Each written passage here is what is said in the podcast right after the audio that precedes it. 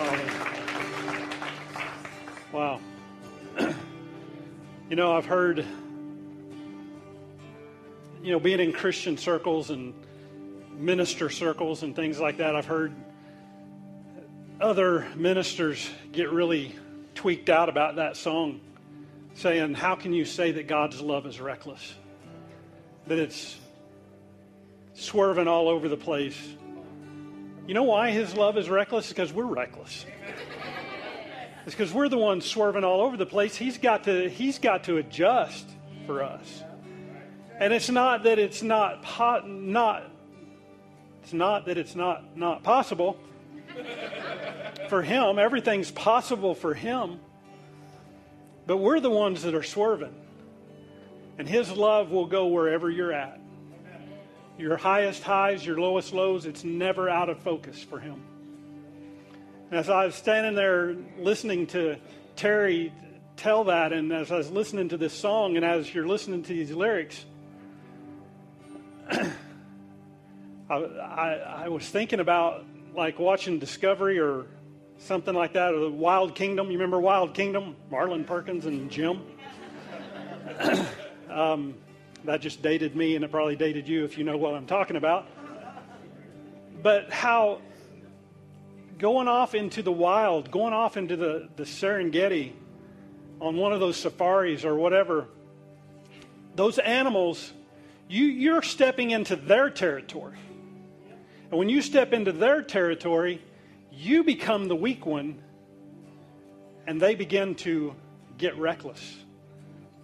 They start following you around. They're untamed. They're not keeping away from you, they are coming after you because you stepped into their territory. God is no different. When you step into His territory, He's after you. He's coming to get you. He's untamed. He's unfettered. He's unstuck. He's coming after you. He's coming after you. And I hope He gets you. Because we all we are all in that place at times. We're all in that place at times where we feel like we're far away from him. We may feel that way, but he never, never feels that way. He said, Surely goodness and mercy will follow you all the days of your life. If you feel like you're away from him, just turn around. Like Terry said, just 180. When she did a 180, 180, boom, she runs right into God. Because surely goodness and mercy will follow you all the days of your life. Amen. Thank you, Father. Thank you, Father. Oh, God, thank you so much, Father. Oh, God, thank you so much. Come, Lord. Come, Lord. Come, Lord. More of your presence, more of who you are. More of who you are, God. More of who you are, God. We want to experience you more. We want to encounter you more. More, God. We're in your territory now. You come. You come to us. Chase us down. Take us down. Take us down. Take us down.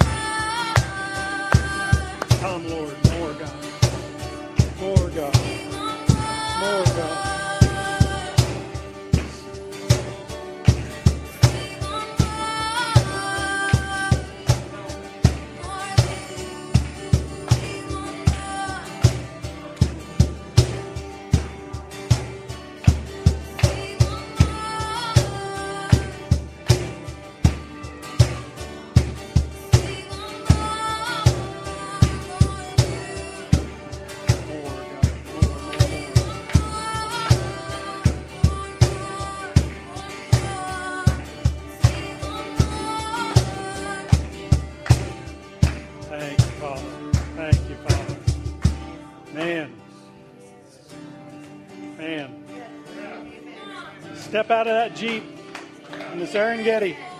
Step into his territory. Step into his territory. Thank you, Father. Thank you, Father. Father, we just thank you. We praise you. We glorify you. We magnify you. We worship you. You are good. You are good. You are good. More of you, God, less of us. Less of us. Oh, we thank you. We praise you for who you are today. We thank you for your goodness and your mercy and your kindness. Thank you that your grace leads us and your mercy follows us. That we're never out of your presence, we're never out of your reach. Never. Never. Thank you, Father. Father, we look forward to your kingdom every day. Not just the kingdom in the sweet by and by, but every day. We look forward to your kingdom. We look forward to more of your kingdom. Your kingdom come and your will be done on earth as it is in heaven. Thank you so much, God. Thank you so much. In Jesus, Jesus' mighty name. Amen. Amen. Amen. Well, before you sit down, tell somebody hello. I know you've probably already done that once, but say hello to somebody. And before you sit down, if y'all would give Miss Kirsty a happy birthday. Kirsty up here on the.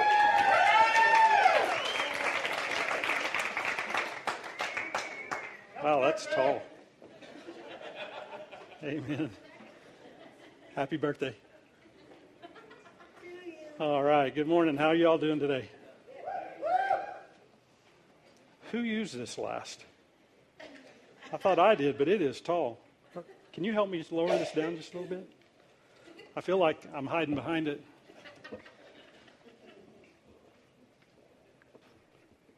Down, down, down. Okay, right there is good. Didn't go down much, but it's enough. All right. How y'all doing? It's good to see you today. Good to have you in the house. Want to welcome our Facebook Live people and our platform, our N3C.TV platform. Thank you so much for joining us this morning or whenever you're watching. I don't know if you're live or if you're Memorex, but um, I'm dating us all today by these old sayings, and the young people are going, What? I don't know if I'm in the right place or not. Anyways, um, it's good to see you guys this morning. Um, how many of you were here last week or watched last week's message? Um, I told you there, there is a part two. It, it's really not a part two, it's still a continuation of what I started last week. And uh, last week I started a, uh, a message out of Luke chapter 19. So if you have your Bibles, you can go over to Luke chapter 19.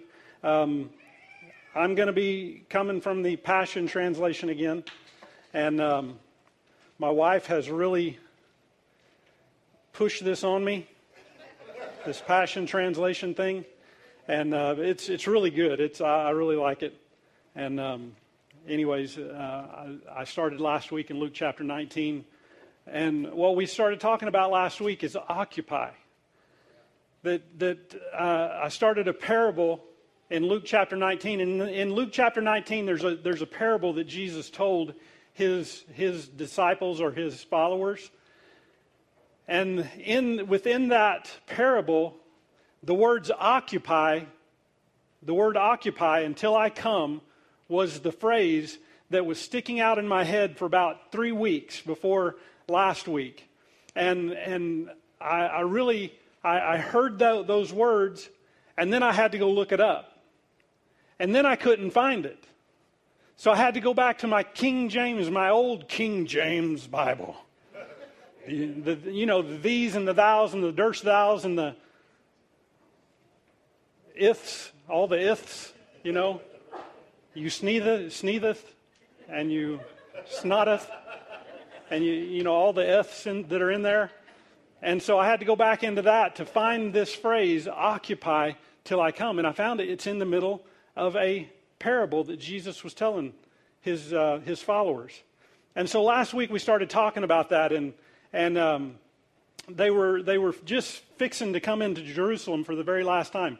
Now, do you all understand fixing to? Fixing to that. I'm Okie, so it's fixing to. It's about to commence, is what it means. So they're they're about to come into into Jerusalem for the very last time, the last week that Jesus was alive, and in his ministry, and his followers have are highly anticipating that Jesus. They they believe they believe Jesus is king. Amen. Amen? Just like we believe Jesus is king. So they have this great anticipation of his coming into the kingdom and, and setting up his kingdom, conquering Rome and, and, and taking down Rome and taking down that government that he was under Uh, or that they were all under. And, and so they're, they're, they're anticipating this to happen. And Jesus knows it's not going to happen that way. Jesus knows it's not going to happen the way that they think it's going to happen. And so, in order to help them try to understand a little bit without just coming out and saying it, he tells them this parable. And in the King James, it's called the parable of the pounds.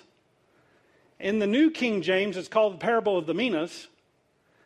And in the other translations, it's just the parable of the good servants and the bad servants. So I don't like that one. But here in Luke chapter 19, I'm going to go to verse 11, and I'm not going to read this whole thing to you again this week. Um, so I'll just tell you about it a little bit as we go. but here in verse 11, I want to read a couple of verses. It says, At this time, Jesus was getting close. That's fixing to. Jesus is getting close to entering Jerusalem. The crowds that followed him were convinced that God's kingdom realm would fully manifest when Jesus established it in Jerusalem. So he told them this story to change their perspective.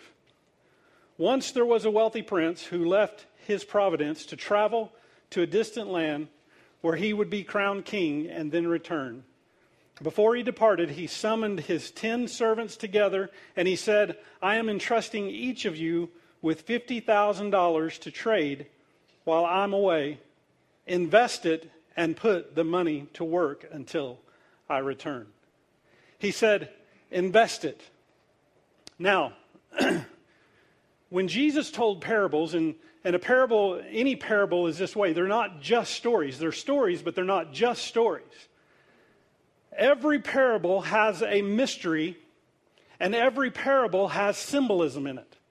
If you don't know the mystery, or you, you can't get the mystery, you can't get the symbolism, then you miss the deep meaning of the parable, and it's just a cool story. And so Jesus told this story, and he's, it is centered around this prince who goes away, his servants who are being entrusted with the prince's stuff, and the stuff money. So centered around the prince, the prince, the servants, and the money. And, and when the prince gives that money to his servants, what we find is that he says, Take this money. They all received the same measure of money. Take this money and invest it. Put my money to work. Put my money to work. In the King James, it says, Occupy till I come. The words occupy encompass invest and put my money to work. When he says occupy, he is saying do business, buy and sell, trade, invest, and put what I've put into your hands to work. Okay, you got it? We good? so this is the way the story goes as we begin to see. Is the prince is going away for a season to be crowned king. There's other people that don't like that. They don't want him to be their king but he goes away to be crowned king. The symbolism here is that, and what Jesus is trying to get across to them is he's the prince. He's not coming in to set up his kingship. He has got to go away before and be crowned king before he uh, comes in and sets up his kingship in Jerusalem.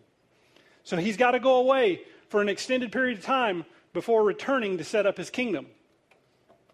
So he brings in his servants and, and, and I find that very um, interesting. I looked up the word servants because we have this thing this mindset when we hear this word servants. A lot of times we think of slaves. And that's pretty, pretty good description in this. But the difference between a slave and a servant is that a slave is made to be there, a servant is willingly there. This servant here is called a bondservant. A bondservant. In other words, a bondservant is one, I'll give you this definition of a bondservant. It is one who voluntarily has given up his own will to serve the entire will of another. Does it sound familiar? If you are a Christian, you are a bondservant to Jesus Christ because you give up your entire will to serve his entire will, to make sure that his thing gets done on this earth while he's away. Amen? That's why the Apostle Paul, when he writes his letters through the New Testament, every letter, almost every letter that he writes, he says, I, Paul, a bondservant of Jesus Christ. It's because he's willingly give up, given up everything that he is in order to serve the purpose of everything Jesus is. Amen. Amen. Means you're sold out. You got to sell out. Those bondservants sold everything out to be with their, their prince. Amen. So when Jesus calls in, or the prince calls in these servants, he gives them the same measure of the prince's money. Last week we found out that it's really not money that we've been given as Christians, it is faith. We've all been given the measure of faith. We've all been given the same measure of faith. I don't have any more faith than you have. Even though I'm a preacher and I've been called to preach, that doesn't mean that I have a better line with God than you do. You have the same line, you have the same faith, you have the same ability, you have the same potential that I have when it comes to faith. Amen? Been given the same measure of faith. And this came to me while I was, I've heard somebody say this before, but as I was um, putting this together this week, this come to me that faith is the currency of the kingdom. This is why it's related to money in this, in this parable, because faith is the currency of our kingdom. You want to operate in the kingdom of God? You've, the only way you can operate is with faith. That's, that's why, I believe that's why when, when Jesus encountered this guy called the, that we call the rich young ruler, he come to Jesus and said, What do I have to do to be saved? And Jesus said, Sell what you have, give to the poor, and come and follow me? And the guy turned around and went away mad. And Peter goes, Why is he all upset? And Jesus said, How hard is it how hard it is for a rich man to enter the kingdom of God. He wasn't saying, he wasn't saying it's impossible for a rich man. It's just the rich man associates his getting by through his money, whereas in the kingdom, your money has no effect when it comes to believing God and getting something in the kingdom comes by faith. Faith is the currency of the kingdom. so these servants had the responsibility, their responsibility was to steward that currency. in the parable, it was to steward the money. For us as Christians, it is to steward faith, to oversee that faith and manage it as if it were ours, as if we were the owner. Because we're not the owner of faith, God is the owner of faith. And he, he has given us his faith through his prince, and we all operate in his faith. And that's what we talked about last week, is operating in God's faith. So he gives them this. He says, occupy. He says, put it to work. Occupy. Occupy. Say that with me. Occupy.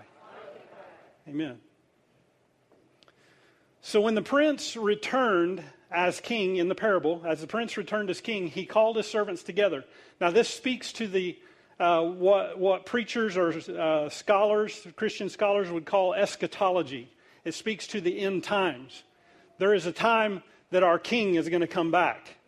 Our king has not returned yet, But he's saying in the parable, there's a time when the king returns and he's going to call the servants in and he's going to say, What have you done with my currency? And so in the, in the parable, the first one comes in and he said, I've, I've, I've taken your currency and I have multiplied it 10 times. He says, Splendid. That's what the Passion says. The, the other versions say, Well done. Well done, just like you want your hamburger. Well done. I like mine a little pink. Anyways, I hope that don't speak about my faith. Maybe the next guy, the second guy that come in, his, his was a little pink because he says, I've, I've only taken it and, and, and uh, multiplied it five times more. So in both instances, God says, or the, the prince says, Well done. Now you are ruler over 10 cities, and you who did five times as much, you're ruler over five cities. You are authority in those places. But there's one guy left, and he's the guy that I really want to push into today. The third guy comes in. Even though there's 10 servants, there's only three that are spoken about. And this last guy, I guess this last guy is the one that just left everything out in the open. In verse uh, 20, Luke 19 20, says this Another came before the king and said, Master, here is the money you entrusted to me. I hid it for safekeeping. You see, I live in fear of you, for everyone knows that you're a strict master and impossible, and impossible to please. You push us for high return on all that you own, and you always, you always that's something you never say. Always and never. Don't say that in a conversation, especially with your spouse. Oh, dear God. He said, You always want to gain from someone else's efforts. The king said, You wicked servant. We found out last week that the word wicked means annoying. You annoying sucker. I will judge you using your own words. If you say, if, if what you say about me is true, that I am a harsh man pushing you for high return and wanting gain from wanting to gain from others' efforts, why don't you at least put my money in the bank to earn some interest on what I entrusted to you? Yeah, that's what he said. this guy comes in and he says, Here's your money back. I didn't get any return on it because I hid it away. I didn't lose it, but I didn't gain anything. Why didn't he gain anything? He says it, the next thing out of his mouth, he says, Because I feared you. Because I feared you. The word fear that is used in this parable is the Greek word phobio. It's where we get our word phobia from. Fear of anything, a fear of spiders, a fear of snakes, a fear of your spouse. Pho- no, that's a godly reverence right there. That's not a. It's a, that's a different fear. the word phobio in, in the Greek means to hesitate or to seize with alarm for fear of harm. To hesitate or to be seized. To hesitate. This guy did not do anything because he hesitated for fear of his master, for fear of the king, for fear of the prince.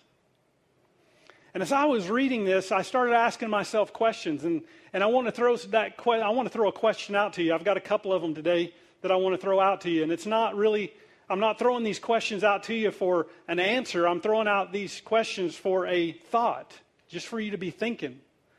But I started thinking about this. Who or what influenced this man while the prince was away to make him fear the prince? Who made him fear? He said some pretty harsh things about the prince. Now, listen, when, when the prince called him in, when he called all of them in, they were followers. They are bondservants. They are living for the prince. But something, while that prince was away, something got in that dude's head. Someone or something got into his head that began to shift his thought toward the prince in a negative way brought about a false narrative of the very one that he had given his life to. And in that moment, or in those moments, it caused fear. And that fear arrested his faith. Fear will always arrest your faith.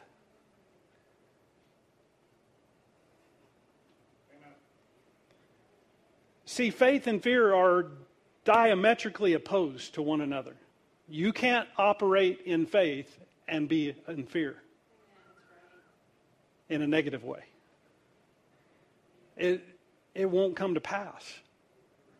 Um, one of the things, I, th- I think I've preached on it before, but a few years ago I went down to, I went to Georgia and um, went to a healing school there and that didn't mean I'm the devil that I went down to Georgia.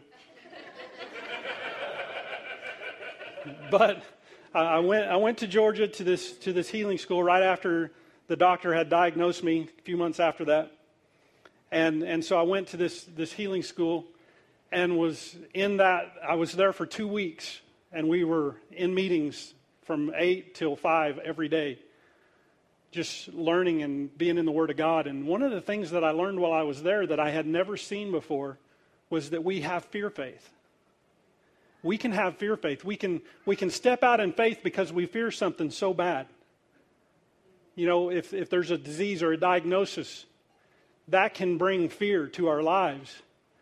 And we that know about faith can try to activate our faith into that fear, but we don't find anything happening in that spiritually because we're trying to push two things together that don't go together. It's like putting two magnets together on the same pole that, that won't go together. So you've either got to get rid of the fear and get in faith, or you've got to exalt the fear and, and do away with the faith. I, I know where I want to be. But see, this guy is in that situation to where he's pushing fear to the top and his faith, the faith that Jesus gave him, is not being used in the manner that it's supposed to be used in. Because it's, it's like two magnets on the same pole coming together, and they just won't fit together. Does that make sense? So I, am thinking about this this week and putting this together, and if I, I begin to look at this and think, well, if, if outside influence can incite fear, in one who has been trusted with the currency of the kingdom, this burning question come into my mind. Is what was what was it that drove the other ones to profit 10 times and 5 times as much? Because they were living around the same people. They were in the same world or the same culture and they all had the same faith they're all hearing the same things. But something influenced this guy that the others were able to not listen to. Not be afraid of risk. They stepped out and risked the master or, or the prince's money. His, they, they stepped out and risked that so that they would get a profit, but he wouldn't do it. So, what made them profit when they were hearing and living in the same world that, that he was living in. And I believe that the, um, I believe that that answer of what made them profit compared to him is found outside of the parable. It's found outside the parable. I think that it's found inside the parable, but where I want to bring it from is from outside the parable. See, Jesus, Jesus lived in a corrupt world. Jesus lived in a dishonest and crime filled society. I think I, I, look around at the news and, and see what world we're living in, we're, we like, hey, the world's gone to hell in a handbasket. right? We see some of the stuff going on in the news, you know, and I know fake news, all that kind of stuff, but still, it's, it's out there. Things are happening.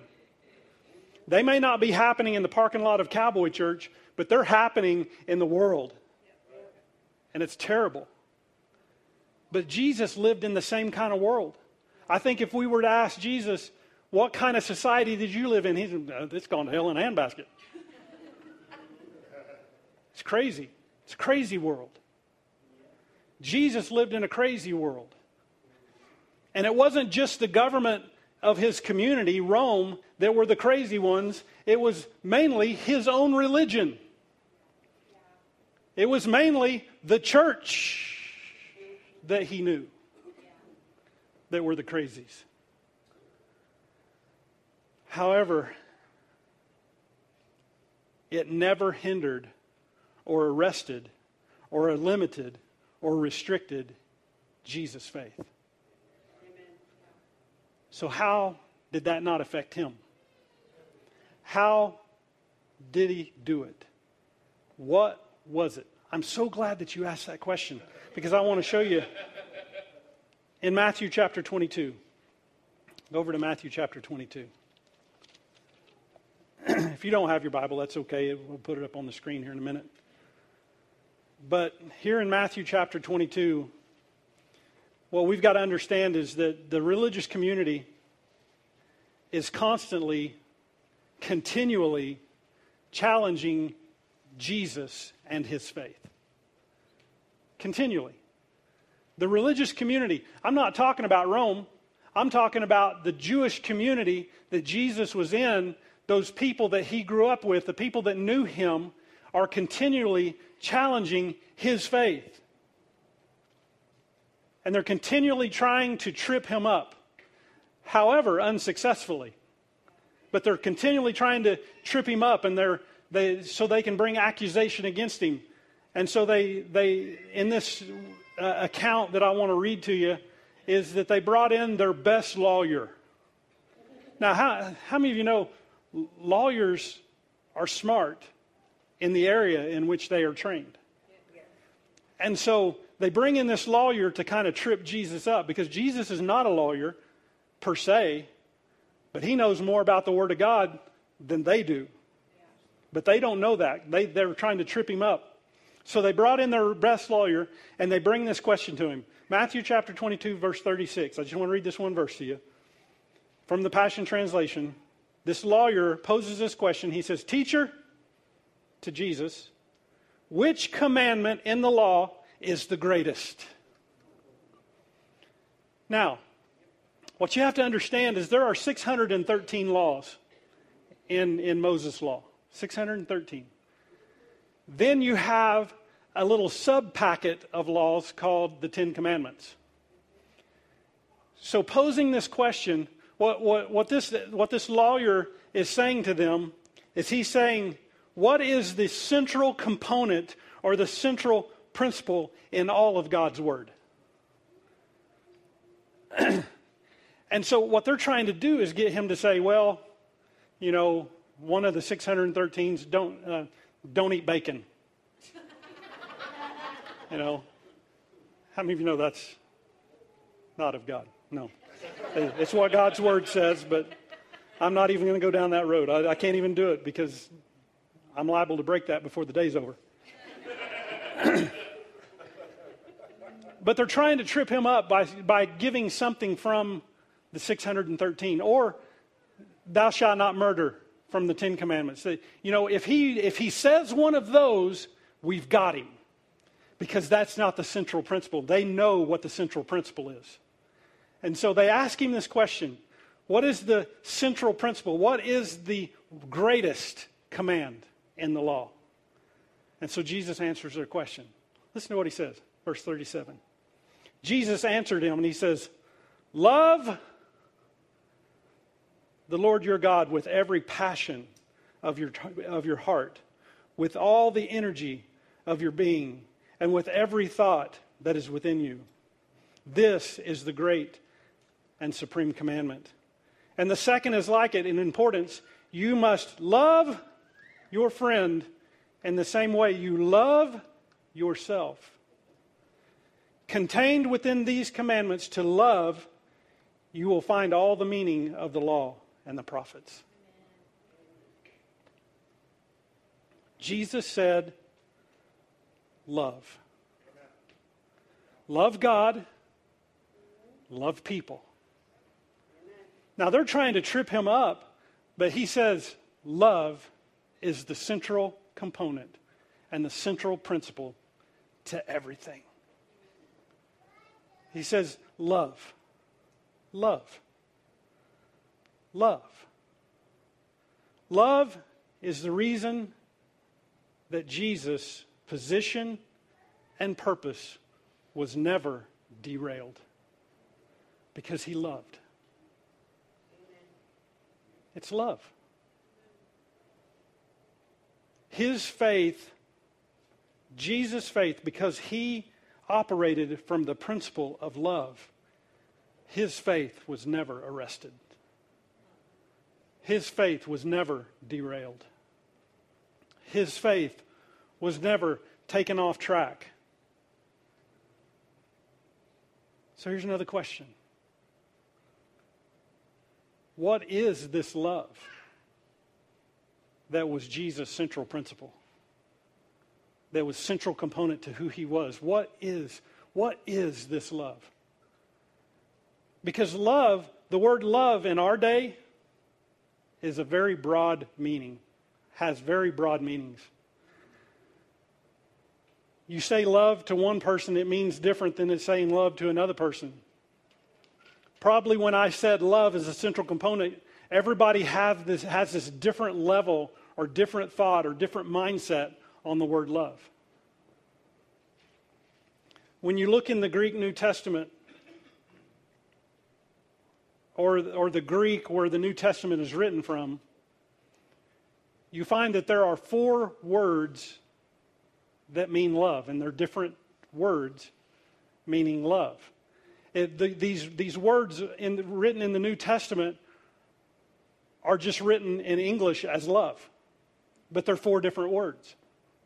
And a couple of them aren't even in the New Testament, a couple of them aren't even in the Bible, but the Greeks had four words for love. And I want to share those with you just really quick and give you their meanings. The first one is the word eros. Eros, E R O S, Eros. It's where we get the term erotica from because it's a sexual type of love.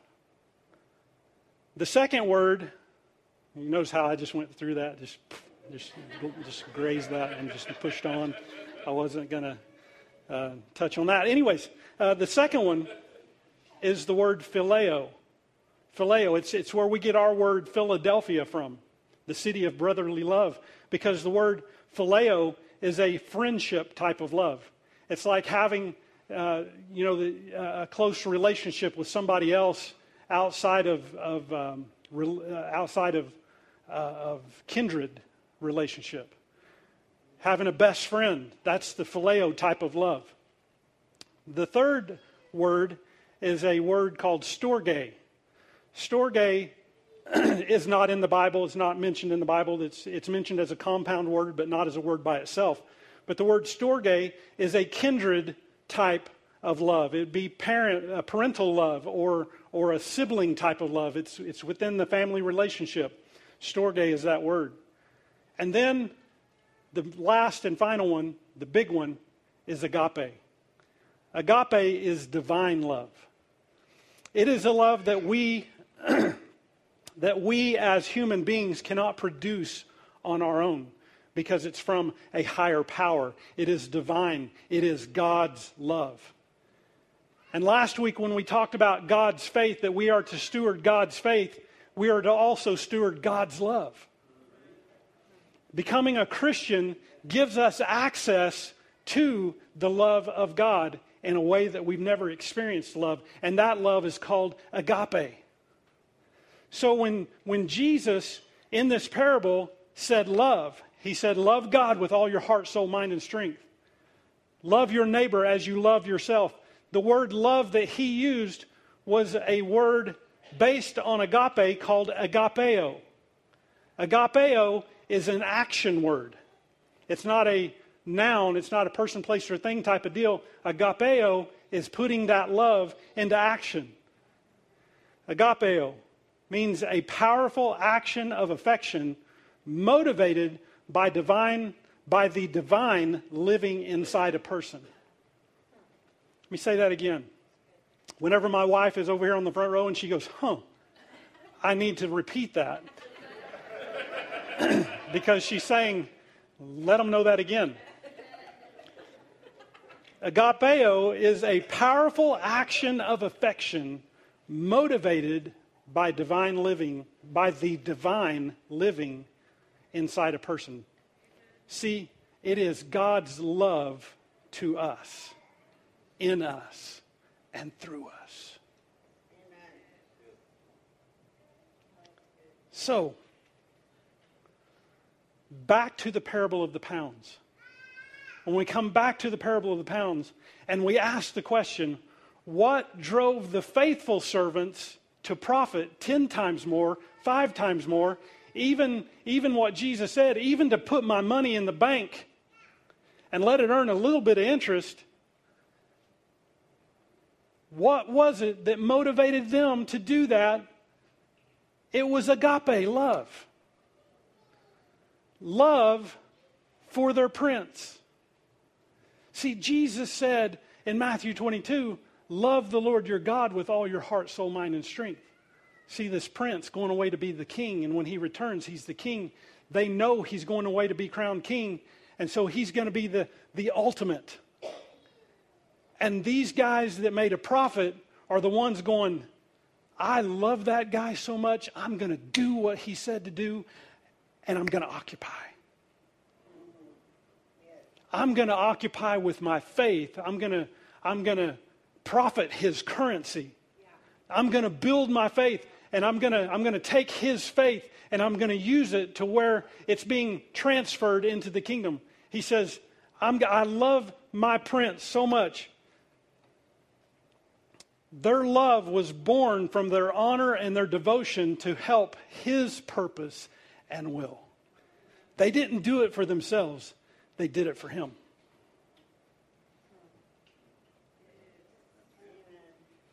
Number two was their love for their people.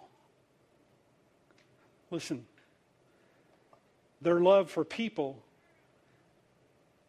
with the currency that they've been given is to make sure that others would experience the grace that their prince had given to them. To make sure that they gave the grace given to them for others to experience. Jesus told that guy, at least you could have put it in the bank.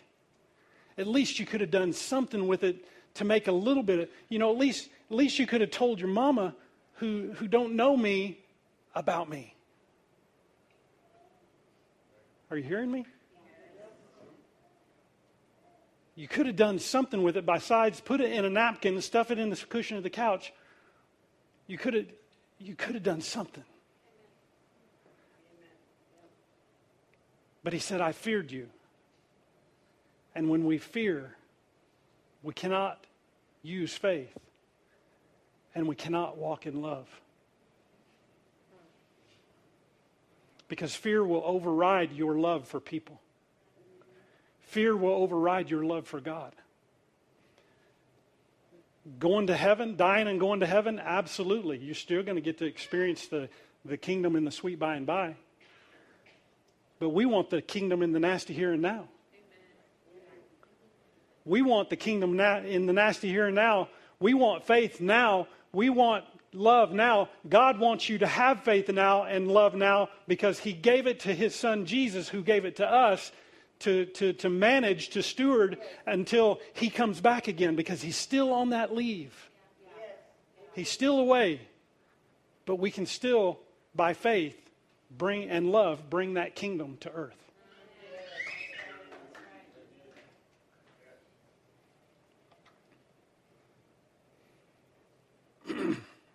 Man, occupy. Occupy.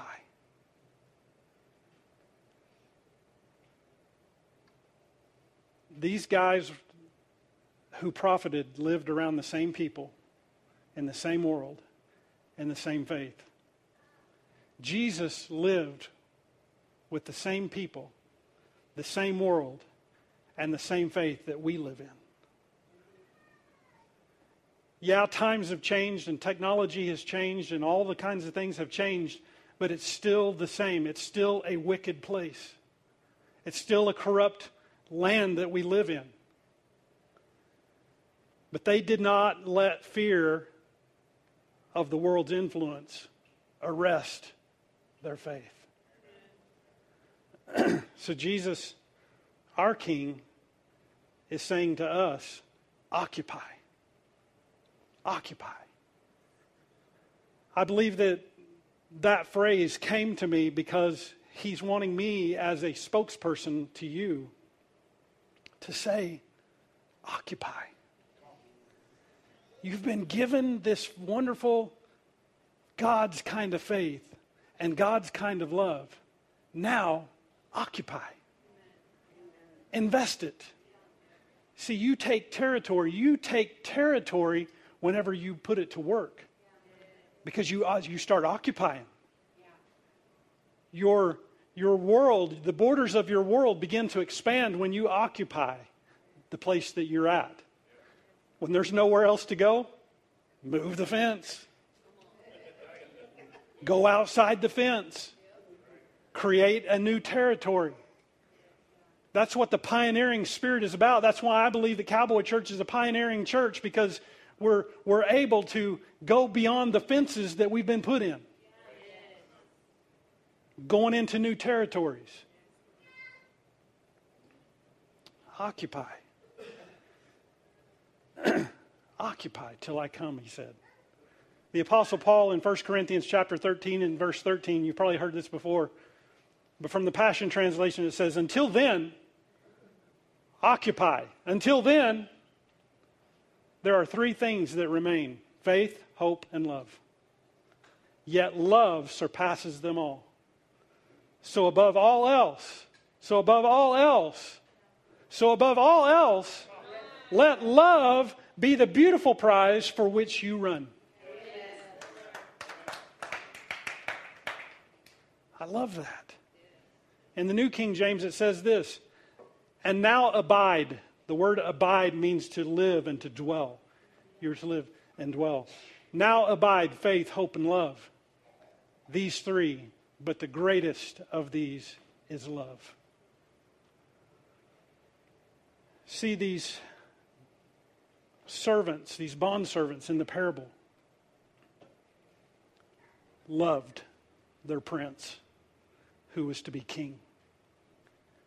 They loved their prince. They loved the people around them enough to say, I'm going to invest what my prince has given me into them. I don't care how nasty they are. I don't care how corrupt they are. I don't care how ridden with crime they are.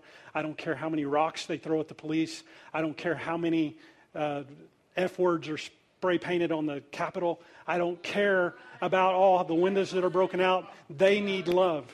Do I want to throttle them in my, in my flesh? Absolutely. I want to just knock the tar out of them. But there's a love on the inside of me that I've been given that I need to push into. Now, that may not be for everybody. That may not be for everybody to go and, and, and get those people. But, there, but you may have a neighbor next door that is flying a flag that you don't like. But it's still, we need to go beyond the fence. We need to love them. They're, the love of God is worthy of who they are no matter where they're at.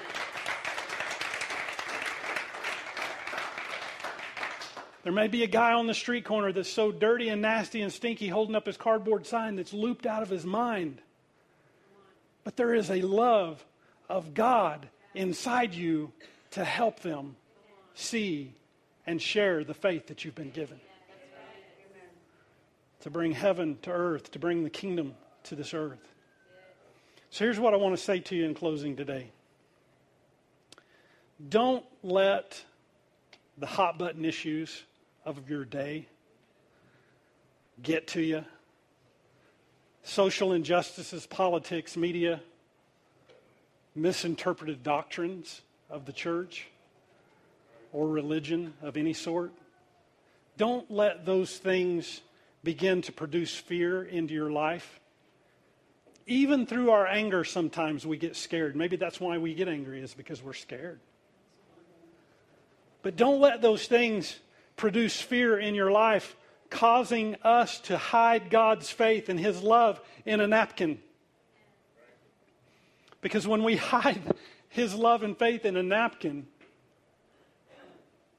when we finally come face to face with our King, I don't want Him to say, You annoying sucker.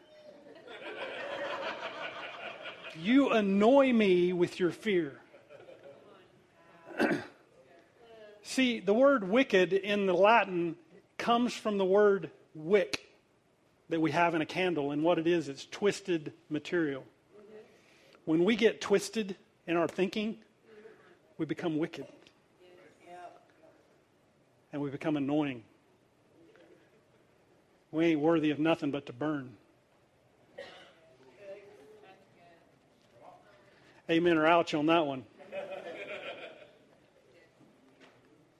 but to occupy.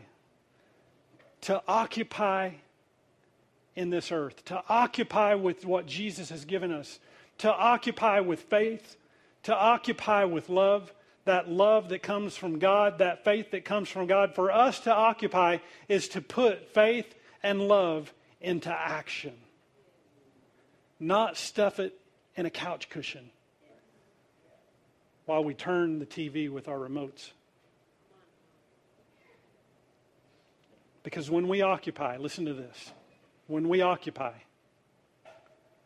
the kingdom of God is birthed into new territories and expanded into new realms. The kingdom of God is birthed into new territory and expanded into new realms. It's going to take us beyond the borders, y'all. Am I telling you this because it's easy? No. It ain't easy. We all have eyes. We all see what's going on, and we all have emotions, and we all get passionate about what we get passionate about. And I'm not saying to not get passionate, but I'll tell you where the kingdom of God begins to operate the strongest. The kingdom of God operates the strongest when our heart breaks for something. When our heart breaks for a people. I, I, I looked to this side of the room because this morning I got to meet a, a young couple that are missionaries to Kosovo.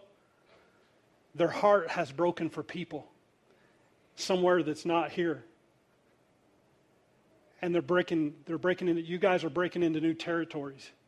You guys are breaking into new realms because of your love for a people that we we don't always know about. But your heart, your I'm I'm sorry for for bringing all this in, but it just went off and when I looked over here because that's I got all these little goosebumps and stuff. But when our heart breaks, when our, when the passion comes and our heart breaks for people, that's where God's love and His faith is the strongest. That's what the kingdom is about.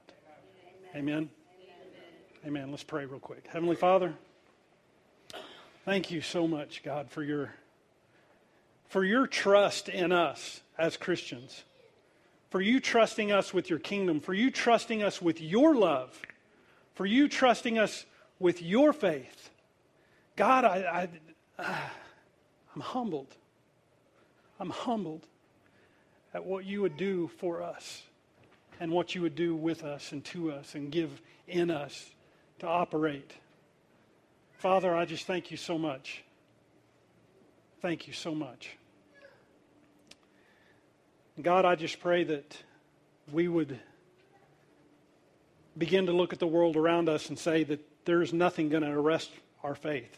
There is nothing going to arrest the love that you've placed on the inside of us. There's nothing that's going to seize us, nothing that's going to hinder us, nothing that's going to derail us. There is nothing that's going to do those things that we see are only going to impassion us to go after and establish your kingdom in a new territory. Father, as our hearts break for those around us, Father, I pray that we would be motivated to bring your kingdom to that. And we thank you so much for that. Now, Father, I pray that if there's anybody under the sound of my voice that's never stepped into your realm, who's never stepped into your kingdom, they've heard about this Christianity thing, but they've never stepped into the Christianity with everything they have. They've never become a bondservant. And maybe that is a scary thing for them. But Father, I pray that you would begin to show us how to be that bondservant. And if there's anybody that has never stepped into that realm this morning, I, I pray that they would just catch a vision. They would catch a vision of this Jesus that went to a cross to die on the cross for the sins of people, to die for the sicknesses and the diseases, to die for this messed up world, to make this messed up world right again. One soul at a time. That they would get a vision of this Jesus that's on a cross, bloody and beaten, swollen in his eyes, but still he's able to crack those eyes open and look at us eye to eye. And as he looks at us eye to eye, he asks us the same question that he asks all his disciples Will you come and follow me? Will you come and follow me? He's saying, I'm taking this on the cross for you in order for you to come and follow me. If you've never said yes to Him and you've never become a follower of Him, right now is your time. There is no prayer that can get you in. There is no walking an aisle that can get you in. There's no raising your hand that can get you in. There's only a yes and follow Him. That's all there is to it. It's easy.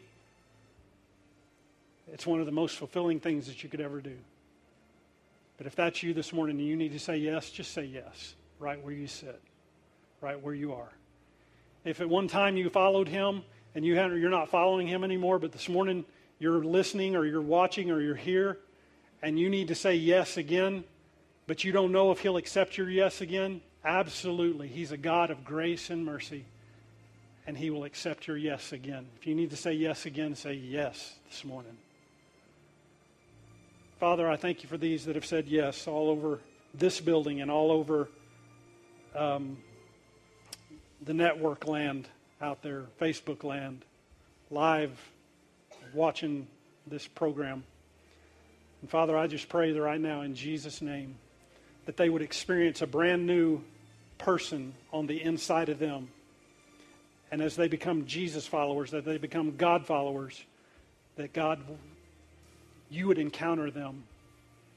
And you would, when you pour your love into them and you pour your faith into them, that they will experience that physically, mentally, spiritually. I thank you and I praise you for who you are and all that you do in Jesus' name. Amen. Amen. Amen.